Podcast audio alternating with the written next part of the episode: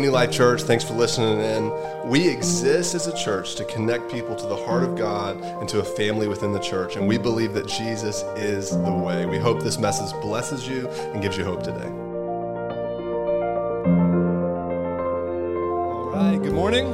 We've already had church. Some of y'all are like, dude, I'm, I'm ready for lunch now. Um, I've got good news and bad news. I've got 21 pages of notes. so we're going to see how quickly I can get through this. Um, you know, Fitz said something uh, just now that, that struck me. He said the, the opposite of, or the enemy of great is good, right? Are things good? It's a real question. Are things good right now? Um, I want to do a poll. How, how many of you know someone who uh, has died due to drug or alcoholism? How, how, many, you can put your hands down, how, how many of you know uh, someone who's been incarcerated? How many of you guys know someone who has divorce or you have divorce in your family? Raise your hand. Um, I, don't, I don't want you to raise your hand on this one. Statistics say that one in four women have been sexually abused in our country. I think it's probably low. Is it good? Is it good? I think this is a question that we have to grapple with as Christians. Um, and it gets really complicated, and I'm going to get into some issues this morning. And if you don't like it, my email is fitz.hill at newlifechurch.tv. Um, but no, what, what, I'm going to try to do, my, my goal is not to be controversial. My goal is not to stir up issues. My goal is to try to look biblically for answers for the problems we face in our world and try to see what does God say about it. Because we, we can't be ideologically driven people. We have to be theologically driven people. What we believe about God has to inform our social issues, it has to inform our political issues. And, what's happening culturally is we're getting shaped more ideologically than we are theologically. And it's creating enormous rifts in the church. Um, and, and, things are not getting better. Uh, he, here's the truth, and this is, I just, I want to open my heart up to you guys. What, what I wrestle with all the time is this, and it's taken me, it normally takes me about four days to write a message, about four days to whittle down to about 2,500 words. It's taken me three weeks. I've got 4,100 words, and I'm gonna, I'm gonna try to liquidate it down. But what, what I've been wrestling with is this. Um, when you look at a society, there has to be a, an agreed upon moral code, right? And what's difficult for pastors, I'm gonna, I'm gonna ask for sympathy for a second. What's difficult for us is we have to teach God's word, but we, we have to somehow keep it out of politics, right? But it's really difficult now because these things are so interwoven. And so, what I want to submit to you this morning is not political stances, anything like that. I want to try to look at what does God's word say about how we're supposed to live in the world and try to figure out what our collective moral vision is, okay? Collective moral vision. Uh, we have to have one someone will determine your moral vision. And if you're not intentional about what you believe and what your moral vision is, someone else will dictate it to you. And so, what I want to submit to you this morning is not, I have all the answers. I just want to try to look biblically and see what God has to say to us. And again, if you don't like it, I just ask that you stay, you hear me out, and you email Fitz uh, at the end of the service. Amen. Uh, okay, so my thesis this morning, I always try to give you guys a working thesis, uh, is, is this God has called us to build a life. This is based out of Jeremiah 29. God has called us to build a life, to plant deep roots, to grow our families, and bring prosperity and peace to the cities we call home. Okay, we're going to be in, in Jeremiah chapter 29 this morning. Uh, I've got um, Finley over here who's going to read God's word for us. And so I'm just going to ask you to meditate on it, uh, soak this in, and then we're going to try to dig through it together. This is what the Lord of heaven's armies, the God of Israel, says to all the captives he has exiled to Babylon from Jerusalem Build homes and plan to stay, plant gardens and eat the food they produce, marry and have children, then find spouses for them so that you may have many grandchildren Multiply, do not dwindle away, and work for the peace and prosperity of the city where I sent you into exile. Pray to the Lord for it, for its welfare will determine your welfare. This is what the Lord of heaven's armies, the God of Israel, says. Do not let your prophets and fortune tellers who are with you in the land of Babylon trick you. Do not listen to their dreams, because they are telling you lies in my name. I have not sent them, says the Lord. This is what the Lord says. You will be in Babylon for 70 years, but then I will come and do for you all the good things I have promised, and I will bring you home again. For I know the plans I have for you, says the Lord. They are plans for good and not for disaster, to give you a future and a hope. In those days when you pray, I will listen. If you look for me wholeheartedly, you will find me. I will be found by you, says the Lord. I will end your captivity and restore your fortunes. I will gather you out of the nations where I sent you and will bring you home again to your own land. This is the word of the Lord. Let's pray. God, we thank you for your word. God, we thank you that it's written from your heart to us. God, we thank you that you give us the secrets to thriving as human beings. God, you give us the secrets to societal order and your plan. And God, our ultimate heart cry is God that your kingdom would come, your will would be done here on earth as it is in heaven. So, God, speak to us this morning. We love you, Jesus. It's your name, in your name we pray. And all God's people said, Come on, all God's people said, Amen. Amen. Uh, well, I, I wonder if any of you have asked the question in the past couple of years what is happening? right? Like, what is going on? It's like socially, we have total upheaval in our world. Uh, politically, things are crazy, right? Uh, nationally, internationally, there's conflict, right? There's wars in Russia, there's disease, there's the COVID 19 pandemic, there's all this kind of stuff that we've had to navigate, and it's been chaos, right? I know something about chaos. I don't know if you noticed, we had two babies up here. Uh, we have twins. We have three and three. I've got a photo. This is what sermon prep looks like now. Uh, that's not a cigar in my hand. That's the other side, although don't necessarily have an issue with that. Um, Fitz is there with me, and we were talking through this and just talking through where we found ourselves today. Um, we have a total social revolution, specifically here in cities, right?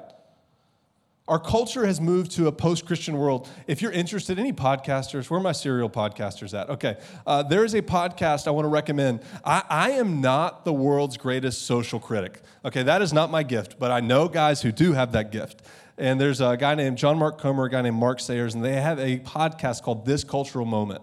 I want to highly recommend it to you if you're trying to sort through the things that are going on. But basically, um, Mark Sayers makes this point. He says that we're in a post Christian world, and in a post Christian world, people no longer find their identity in their religious affiliation, but their political affiliation, right? How do we know this? People no longer fight anymore like, I'm Presbyterian and I'm Lutheran. You'll never hear that, right? It's I'm a Republican or I'm a Democrat. This is where I find myself. This is where I find myself in this social issue. And what we're doing is we're starting to root identity in political and social issues instead of rooting identity in who God says we are and who God says we're supposed to be. And the issue is, is this creates nothing but division in a country. Okay? So this is where we found ourselves. We have total social upheaval. Our culture has redefined morality. Right? Not based on biblical principles, principles, but again, based on social ideological principles. It's redefined marriage. It's redefined things that 20 years ago were concrete. And I say this, y'all, with all the compassion. I do not have time to unpack this. I know these are complicated issues. Things like gender, that once were seen as concrete, are now seen as confusing. Things like sexuality, I don't say this judgmentally, I say this with compassion. It's difficult. I wonder if any Christians in here have found difficulty in these places. Politics are a new religion. Internationally, there's the war in Ukraine. There's all this craziness. We're all waiting to see what China's going to do, right? Praying, God have mercy. Uh, the book of Jeremiah was written into a very similar social, political, and international context. Basically, what was going on is in the nation of Israel, they had fallen into total immorality. Okay, there are three uh, primary covenants early in the Old Testament. Okay, we're going to do some history here, all right? So we have the covenant of Noah. That's that God swore he would never again destroy the earth with a flood, right?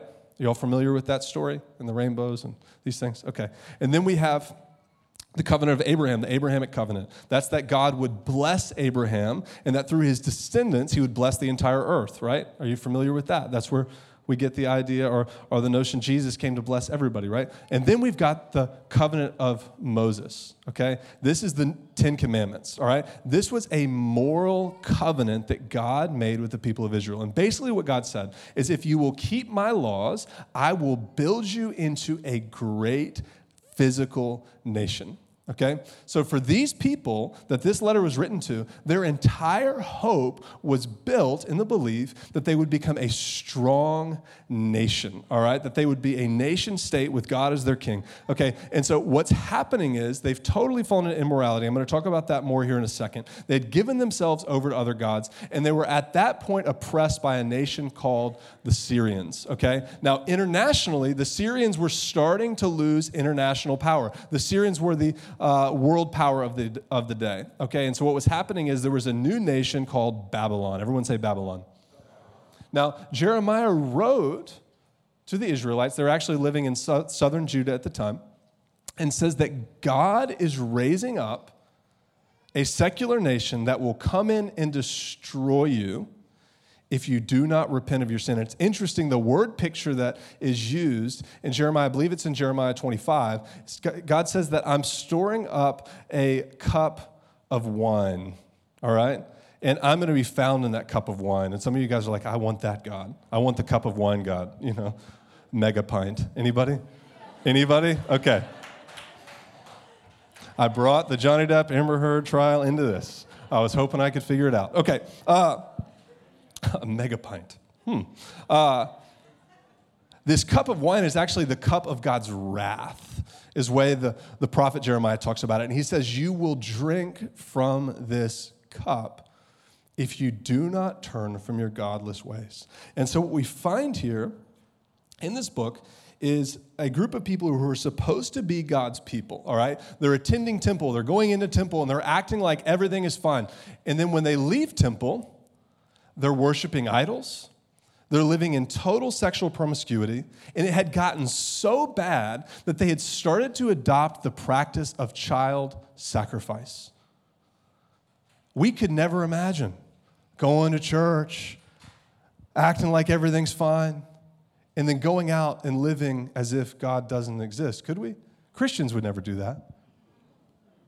Living in total sexual promiscuity with no reference to the way that God designed us. Setting up idols. Yo, we are the most idolatrous nation that has ever lived. I'm convinced. We don't worship at shrines, right? We worship ourselves in anything that we want wealth. We try to find our security in it. How do you know where you find security? What's the one thing that if you lost it, you would lose your sense of self? Is it God or is it in finances? Is it in good looks? Things like that. They were killing innocent children. Y'all, there's a sobering statistic I read in the Wall Street Journal. This is from 2018, this isn't even from today. In New York City, in a certain ethnic minority group, there were more children aborted than born. This is sobering. Yo, we are a godless nation. And where we find ourselves is we find ourselves as exiles who have the values and the principles of another land, of a different kingdom, who are living in a space that we're trying to figure out how do we call this home? How do we have children? How do we thrive and flourish and seek the good of these people? See, what had happened is, and Christians have, have made this mistake as well. What happened is what Jeremiah is speaking to, what Jeremiah is writing to, is they'd been exiled, and what they would do is this was a common practice in ancient times. When you had a stubborn people, and the Israelites are nothing if not stubborn. okay, they are a hard people to put down. They kind of remind me of Southern Americans, right? Like, we're, we're going to be a hard people to put down if somebody tries to come after us. Um, Basically, what they did is they took the professional classes, they took the prophets, they took the teachers, they took the lawyers, they took the top of society, and they exiled them into the secular city. And the reason they did this is they knew now, listen if this sounds familiar, they knew if they could indoctrinate the influencers of a community, the educators of a community, that they could win the hearts of the community. And after two generations, those people would no longer identify with their culture of origin, but they would identify with the secular culture they found themselves in. Does this sound familiar? And so, what the Israelites were doing is they were living separately outside of the city. And this is almost comical. They're like, we don't want to become like the godless Babylonians, right? We don't want to be indoctrinated by them, but we just went through all the different things that they were doing. They were totally deceived. And there were even people among them who said, Yo, this isn't from God. God's going to restore us back to our glory. Y'all, listen, God will never restore glory without repentance. God will not bless something that does not fall in line with his design. And so, if we want to bring blessing to the world we live in, which y'all, I do, Y'all, I want Little Rock to say if New Life Church shut down, we would be in trouble. I want our city to be better because we're here, but it starts with us. If you want to make change, it starts with you. So, what we're going to do this morning is we're going to do a little bit of heart surgery. We're going to look in and we're going to look at kind of where we're at, where we find ourselves, what God's called us to do, and what our response to all these things can be. Okay? So, let's, let's jump in. Point number one uh, is God has called us to build a life and plant deep roots. God's called us to build a life and plant deep roots. Jeremiah 29, 5 and 6. Build homes, plan to stay. Now, again, think about that. Build homes, plan to stay, plan to stay in this nation. Plant gardens and eat the fruit that they produce. Marry and have children. We're going to really high center on this one here. Then find spouses for them so that you may have grandchildren. Multiply and do not dwindle away. You know, what I've found is in times of stress, in times of difficulty, in times of fear and anxiety, we can forget who we are and what we're called to do. What God is doing in this moment is He's reminding them of national identity, vocation, and calling. He's saying, if you are to be my people, you are to be fruitful and did you know that's the first command in the Bible from the mouth of God? Genesis chapter 1, verse 27. God created human beings in his own image. In the image of God, he created them. Male and female, he created them. Yo, this is where we get our ethics around sexuality and marriage. It's right here. Then God blessed them and said, Be fruitful and multiply, fill the earth and govern it. You know, I, I wonder if you've heard this uh, in, in, recent years. Um, I could never imagine bringing a child into this world. Has anybody heard? Has anybody said that? You don't have to raise your hand. One of you did. Y'all, it, it, it is natural in, in, times of war and strife. Actually, if you look at birth rates, they, they statistically drop in times of economic stress, in times of social upheaval, in times of war. But what we have to remember is our primary call from God, and there's a reason for this, I'm going to get into it. Our primary call from God as family units is to be fruitful and multiply. Why? Because if we want to bless the world we live in, we need to raise disciples and kids who love Jesus and kids who love God, who then can go out and bring those things into the world we live in. Y'all, if we do not do that, we will not grow the culture of the kingdom of heaven. This is an absolute call from God. And y'all, it is scary right now. Every time I sit in a small group with parents, one of the number one questions that I get asked is, how do I combat the ideologies that my kids are being taught in school? Should we section off? Now, I'm not criticizing Christian school. We've prayed about that. If in Jesus' name we can afford it, right? Do, do we create our own separate Christian communities, right? This is what was happening. The best way to combat ideology is good theology. The best way to combat bad ideology, the things that your kids are being taught, is to teach them good theology with compassion. Y'all, we live, it's simple. It really is simple. We make everything complicated. When a child comes home and says, Hey, my friend is now identifying in this, it's say, We live in a fallen broken world.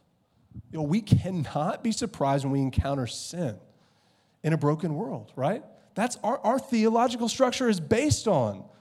The world was so lost and broken that God Himself had to come and die and receive the wrath. We're going to talk about that in a little bit, so that we could find life. And God has sent us as ambassadors and missionaries. Y'all, listen, we cannot get stuck mourning.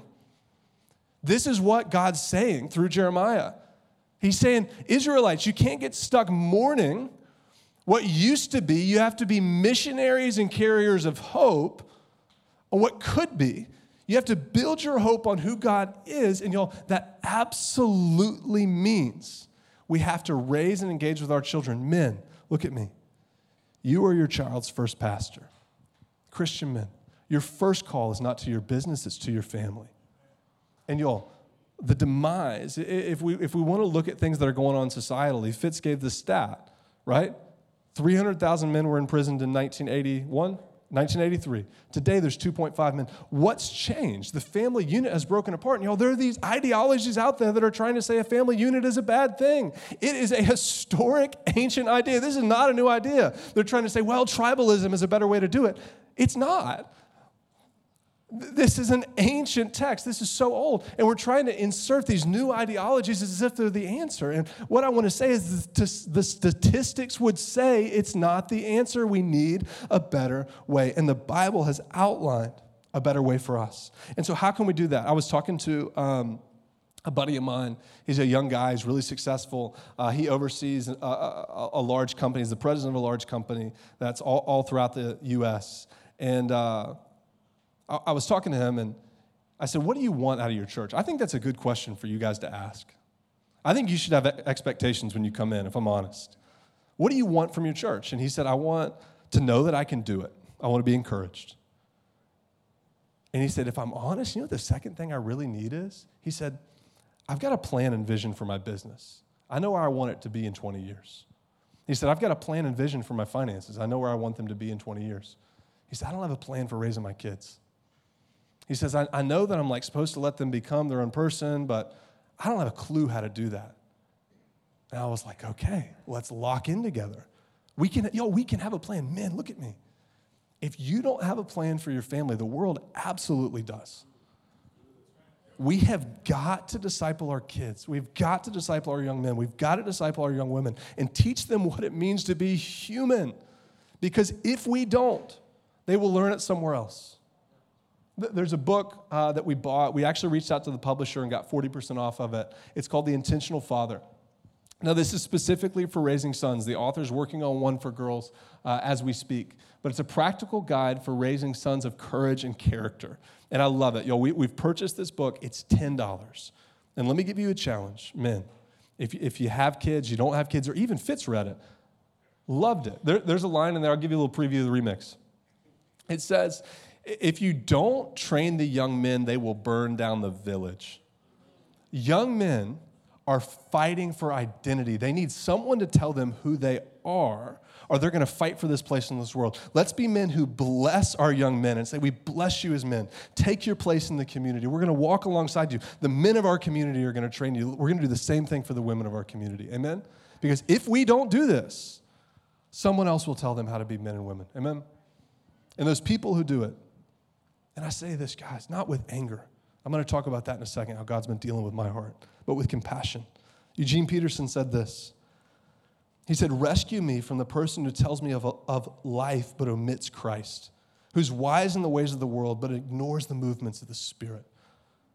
The lies they tell are impeccably factual. They contain no errors, yet they are distortions and, or, or, or false, falsified data. Look at this but they're lies all the same because they claim to tell us look at this, if you don't see this, they claim to tell us who we are and omit everything about our origin in God and our destiny in God. Yo, there is no moral societal structure without an understanding of the Imago Dei. There's no societal moral structure without understanding that Men and women were made in, in, the image of God. If you go back, I don't have time to get all, into all of this, but if you go back into the first century in Rome, you know, they had no idea of the sanctity of human life. Did you know that's a Christian idea? If you didn't want a child in Rome, you were legally allowed, as Greeks, they were legally allowed to put a child out to exposure and let the elements take and destroy the child. This was accepted, common practice. And this is where orphanages came from. Christians said that child has value. That child has value because they're God's son, they're God's daughter. They created orphanages, they created hospitals. And this is where it gets so. Can I? Uh, my, my pastor's here, and so he's here to make sure I don't say anything too crazy. But this is the rub, okay? It's like we don't want to get too political, but you know where hospitals came from? Christians said poor people should be taken care of and have a right to medicine. And so they started building hospitals. You know when the fastest move of hospital spread happened? 390 AD, when a Christian, again, we could debate this with Constantine, there's all kind of stuff. But when Christians took the seat of power, hospitals spread like wildfire because Christians were allowed to do it. They had the support of the state. And so this is the complication, right? This is the complication that we run into. Where do we find ourselves? We can't solve all those issues. We have to focus on where we're at and what we're doing because if we don't, we're going to get so discouraged we do nothing at all. But y'all, God has called us to be a people of hope. For I know the plans I have, declares the Lord. Plans to prosper you, not to harm you. Plans for hope and a future. Y'all, we are carriers of hope. We are missionaries of light. And God has called us intentionally. Y'all, listen, not one of you is walking in the spheres you're in without the sovereign hand of God touching you and being on you. God knew exactly where you would be. He's equipped you to do what you've been called to do. But listen, you will not accomplish what God has called you to do if you don't lock arms with other believers. Listen, this is going to be so mean. Some of you guys are terrible parents. you're terrible. And you know it. You're like, I'm, you're right. I'm terrible. I'm absolutely failing as a father and a mother. You don't have to. I remember a couple years back, I was a pastor up at our Maumelle campus, our North Little Rock campus, Greater Little Rock, whatever we call it. Um, and I got up on stage on Father's Day, and oh, Pastor Rick, he got on me about this one. I got up on Father's Day and I said, You know, I'm currently afraid to have kids, and, you know, I just, I really respect you guys who have kids. And got down off stage and he goes, What are you doing? He goes, You're scared to have kids? He goes, Bro, you don't have to be scared. We'll help you. He said, We will walk with you. There are dads all over this place who are going to help you. Yo, I had trauma. I had stuff that went on in my past that I had to deal with. But I've got other men. Come on. Somebody's testifying over here. I, have got other men now that I lock arms with that I call. I called my best friend two weeks ago. I said, Georgia, takes 10 minutes to get from the door to the car. I can't handle it. I'm going to lose my mind. Dad is going to be late, you know, like. I had a friend talk me off the ledge, you know? We don't have to do it alone. Let's do it together. We're better together. God has called us into community for a mission, for a purpose. Amen? Intentional fatherhood, talked about that. Okay. Uh, number two, 27 minutes in, point two. Okay. Uh, God's called us to pray for our cities. Jeremiah 29, 7. And work for the peace and prosperity of the city where I sent you into exile. Pray to the Lord for it, for its welfare will determine your welfare. We're to work, everybody say work, and pray. Everybody say pray for the peace. Does anybody know the, the Hebrew word for peace? Shalom. That is a that that that is a, a dense word. We're going to talk about this. But let's let's look at let's look at the Israelites' tender hearts towards their oppressors. Psalm 137, 8 through 9. This is written at the time of the Babylonian exile. Daughter Babylon, doomed to destruction. This is in the Bible. Happy is the one who repays you according to what you've done to us. Happy is the one who seizes your infants and dashes them against the rocks, just as you did to ours. They just have open hearts, you know. God, I just pray that you'll You'll soften the hearts of the Babylonians. That is not their posture. They are angry. I wonder if anyone in here has felt angry in the past couple years. It's taken me three weeks to write this message, and it's not because it's that complicated of a message. It's because I've had anger in my heart. that God's had to have me deal with. I'm just being transparent. I'm confessing to you guys. And I didn't even realize I was angry. I've been angry at the ideologies. I've been angry at the things that are being taught.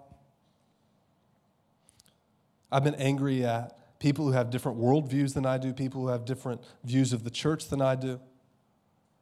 And you know, it, it is hard to pray for people you're angry with. If I could re, I, I, I titled this message Thriving in a Secular World, but if I could subtitle it's God have mercy. What I realized is I had that judgmental street preacher heart. God have mercy, you're going to hell. You know, like, it's really, I hate you, I'm angry with you. But y'all, this week, I, I was so frustrated. I went and I did a workout and I worked myself into oblivion and exhaustion. And then I just sat there and God started to break my heart for the condition of my own heart. God sort of convicted me like you were angry with the wrong people. The, the Bible says in Ephesians chapter 6 that our battle is not against flesh and blood, but it's against the evil rulers and authorities in the unseen world against the mighty powers of this dark world and against evil spirits in heavenly places. Y'all, we're talking about a lot of social issues. We oppose racism. Racism is bad, right? We would all agree with that, I hope. Look what the Bible says. 1 John 3:15. Whoever hates his brother is a murderer. it's the Bible. And you know that no murderer has eternal life abiding in him. And so we're going to talk about seeking the peace and shalom in a second, but we can't do that until we dissect this. Our role as Christians is to not hate racists, although sometimes that's what our hearts are tempted to do. Our role as Christians is to hate racism and to cry out, God, have mercy on someone who is oppressed by the spirit of racism that is sowing death into their lives and into the lives of other people. We saw it this past month, right? There, there, there were massacres up north, up in Buffalo. This is a heart of God have mercy. I want you all to see this video. Victims Trust has begun. CNN's Brian Todd is in Buffalo, where the community is remembering the lives of those lost to hate. An outpouring of support at the first funeral in Buffalo in the wake of Saturday's racist supermarket shooting. One of the 10 victims, Heyward Patterson, a church deacon and jitney driver, was honored by friends, parishioners, and the community. When Patterson got shot, he was actually loading groceries into the back of a vehicle, helping somebody else. Another friend says the community is angry, but can you forgive this, Donald? I have to. Some people would argue you don't have to. Yeah, yeah, yeah. Well, I'm a Christian. You have to. It's mandatory for us. Some people are saying you don't have to. She understands something. In the Garden of Gethsemane, Jesus is about to go to the cross, he's about to be betrayed. And he's praying to God. And if you remember his prayer, he says, God, if you're willing, take this cup from me. He's talking about the cup of God's wrath. This is an allusion back to Jeremiah. You remember, God had a cup of wrath stored up for Israel that they would have to drink from. Jesus came to drink God's wrath so we could drink from the rivers of God's mercy. And one of the best signposts of the mercy of God is people who are wronged and hurt who forgive. This is what God has called us to do. And when we do that, y'all, when we are humble people of repentance and humble people of prayer, God's kingdom breaks out. God starts to transform hearts. And, and that is our goal. That is what we want to see God do. Amen. We must repent. Point number three and trust God to keep his promises. We must repent and trust God to keep his promises. Here's what I, I want to ask as we close. before we start working on what's going on out there, we have to work on what's going on in here. We have to work on the internal before we can make a change in the external. And some of us, y'all, we're so full of fear. We're deficient. When you're nutrient deficient, you get fatigued, right? When you're faith deficient, you get consumed by fear. And y'all, this is a moment, if that's where you're at, you can turn that. And you'll remember we've got to trust in the sovereign hand of God. Amen? Maybe you're in here and you're like me, you're angry. It's justified anger at wickedness and things that's going on in the world. It's time to repent and say, God, change my heart from a heart of anger towards people to a heart of anger towards the devil, right? We believe that God is the author of life, right? He breathes, he brings life, he speaks life. We're called to do the same thing. The enemy is the author of death. God have mercy. God have mercy on people who've been oppressed or deceived. The number one way the devil deceives us is through our desires, right? I don't have time. This is a sermon for another day. But our world says, follow your heart. The heart wants what it wants. You know where that comes from? The phrase, the heart wants what it wants. Anybody ever said that? It comes from a child molester in the 1990s who was interviewed, and they said, Why have you been sleeping with your wife's 15 year old daughter? And he said, I don't know, the heart wants what it wants. But our culture, our wicked culture, has adopted that as a good ideology.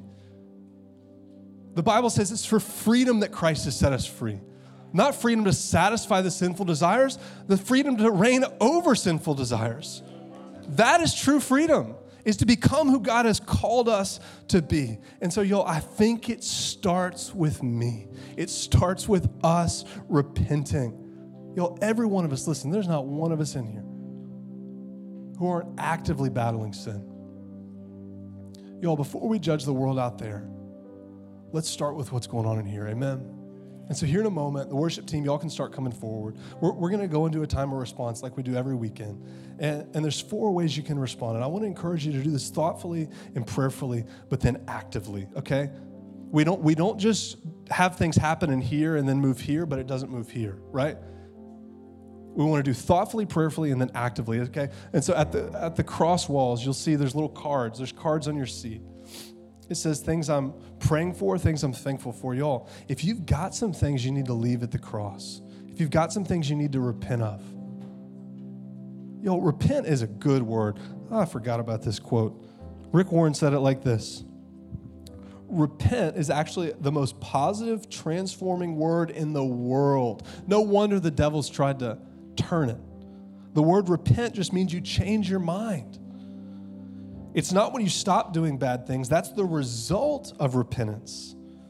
Repentance means you used to think one way and now you think another way. What's a way of thinking you want to leave at the cross? What's something that you want to turn away from? Over in the corners, you'll see candles lit. They're not magic candles, all right? It's representative. We go over and pray for people that you know who don't know Jesus. Our prayer is that the light of God would burst into their life the darkness can never extinguish light. The darker the dark, the brighter the light. Amen. I've got a couple family members I pray for and three little heathen children I pray for every weekend.